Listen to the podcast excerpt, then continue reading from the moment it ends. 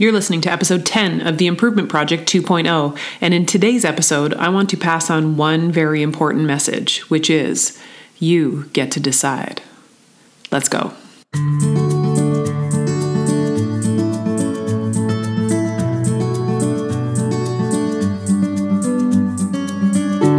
Welcome to The Improvement Project, a podcast that will encourage you to get curious about what's going on in your brain that might be holding you back from achieving your big dreams and goals.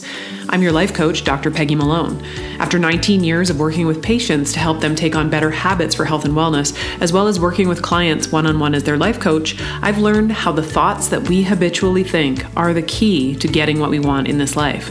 I've learned that a coach can help you recognize what's going on in your mind, help you get clear on your goals, and then hold you accountable on the way to your best life.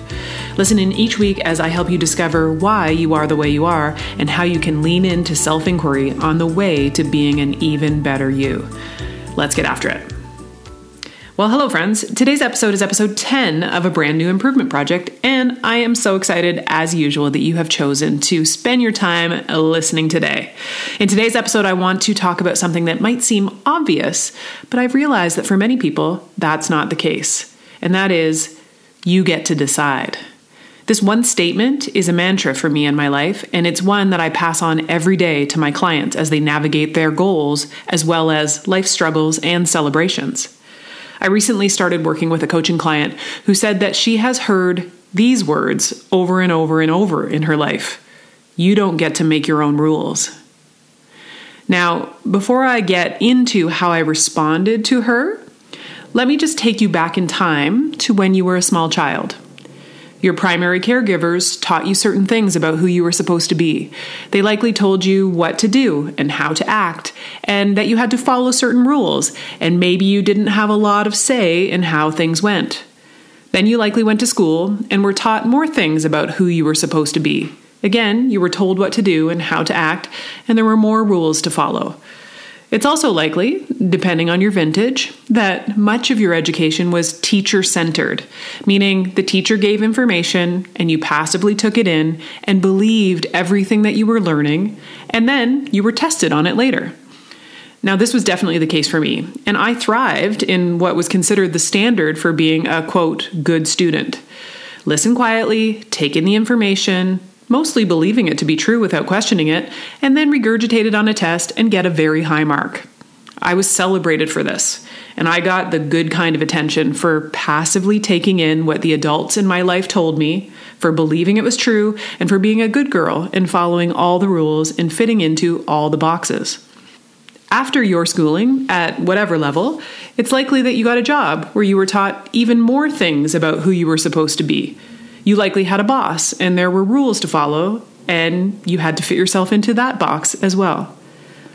Now also, let me say here that I don't begrudge how I was raised or educated or the path I've ultimately taken.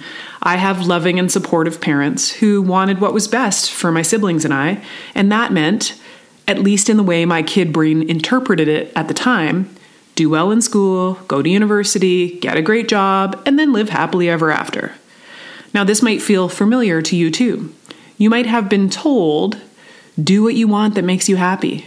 But even if you were told that, maybe there were still some unsaid familial or societal expectations that unconsciously led you in a certain direction that was, quote, acceptable, and that might not have been what you would have chosen without those expectations. On top of all of this, as women, we are often socialized and conditioned to be nice, to be polite, to do as we're told, to not stand out too much, to keep our opinions small, to make sure you find a partner because otherwise everyone will think that you're a crazy cat lady and that something is wrong with you, all the while looking thin and perfect.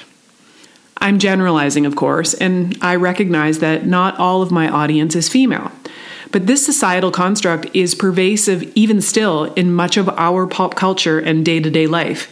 And it's this conditioning that many of my clients are doing their best to understand and unwind. And that's why I mention it. Now, for me, it wasn't until much later in my life when I started to find my voice and question things that I started to realize that I had an opinion, that I had a say, that I could decide what I wanted to do with my life, that I didn't have to fit into someone else's preconceived idea of what my life should be like. Now, this was an awakening of sorts for me. I started to look around at many of my peers who, in my mind, were checking off the boxes. They were acting out the script that they had been socialized to play for their entire lives. Get an education, check. Get a job, check. Find a partner, check. Get married, check. Have a couple of kids, check. Live happily ever after. Now, don't get me wrong, I have a lot of friends and family who checked these boxes consciously and intentionally, or otherwise, and they love their lives. But I know a lot of people who checked off these boxes as they played out their assigned societal roles, and it didn't lead them to the happily ever after that society had promised them. My point in all of this is to ask, no matter how your life has turned out so far, whether you love it or whether you feel as though you are lost and looking for purpose and this seemingly elusive happily ever after, did you consciously and intentionally create this life? Or did it just seem to happen to you? And also, when you're thinking about this, think about how fast the years between then and now have gone by. If you could go back in time and have a conversation with your twenty-year-old self, would that version of you be pumped about how your life has turned out, or would they be disappointed? Now, why don't we go twenty years into the future? What do you envision your life will be like then?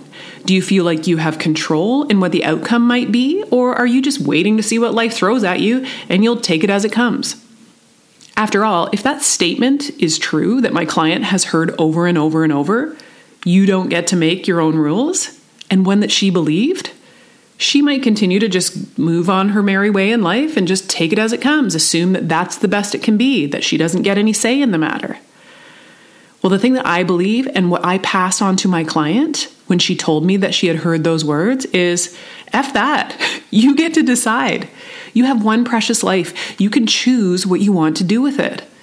Now, if you are into self-development at all, and of course I know you are because you're listening to this podcast, you are already likely on board with this thought and belief. You are working hard to intentionally make choices that will improve outcomes for your future self. But let me tell you something. My client was blown away when I told her this. She's in her fifties, and this had never occurred to her that she could decide, that she had the say-so about how she shows up in this life, about how she spends her time and energy, and about how she thinks about and reacts to any situation. It was something that seemed obvious to me that people in my orbit knew. And when I saw the power of how this thought lit her up and has fueled a huge change in how she is showing up in this life, I knew that I had to tell you, because maybe you recognize some of your own story in hers or in mine. She had been deeply conditioned through her parents, community, teachers, and society, and was still operating under the assigned role that she had been taught to play through much of her life. Now, again, don't get me wrong here. In saying this, I'm not saying that her parents or her influences or her community did anything wrong. They were playing the roles that they had been taught to play in the generation before her. It was just the cultural norms at the time. She had never had an influence that spoke to her brain in a way that she finally heard. In her life up until that we had that conversation, she had no idea that it was even a thing that she could decide what she wants to do with this one precious life. And when she finally heard it and embodied it, her entire frequency changed, and she got super excited for what is now possible in her life moving forward. Do you know that you do get to make your own rules? Do you know that you can choose how to react to any situation in this life, good or bad? Do you know that you can choose who you want to spend your time with and give your energy to? Do you know that once you become aware of the societal rules that maybe you've been playing your whole life by, believing that that's just the way things are, you can then reprogram your brain to help you to create new rules? Do you know that you get to consciously decide on purpose what you want to think and believe? Do you know that you get to decide what you want to do with this one precious life? You do. The client who I mentioned, whose mind was blown away by this news, is transforming right now, and it's so amazing to witness. At the time of this recording, we are only a few weeks into our work together, and she is showing up in her life in a way that I am in awe of. She actually told me that she feels as though I gave her a genie lamp, and now anything is possible. Wow. Now, I didn't do anything that many would consider to be life-alteringly spectacular. I listened to the words she was telling me. I asked her some questions. I got curious about what her mind was telling her. I showed her her mind and the ineffective thoughts that she was thinking. And then I helped her to redirect her mind to the much more useful thought, I get to decide. This is the magic of coaching. If you are ready to discover this magic for yourself, head to drpeggymalone.com forward slash coach to sign up for a free sixty minute call with me where we will chat about where you are, where you want to be, and how we can get you there. I want to finish up today's episode by sharing a line from a movie that I saw in the theater on my seventeenth birthday in the summer of nineteen ninety. A movie that I have likely seen at least fifty times since then, and that movie is Pretty Woman.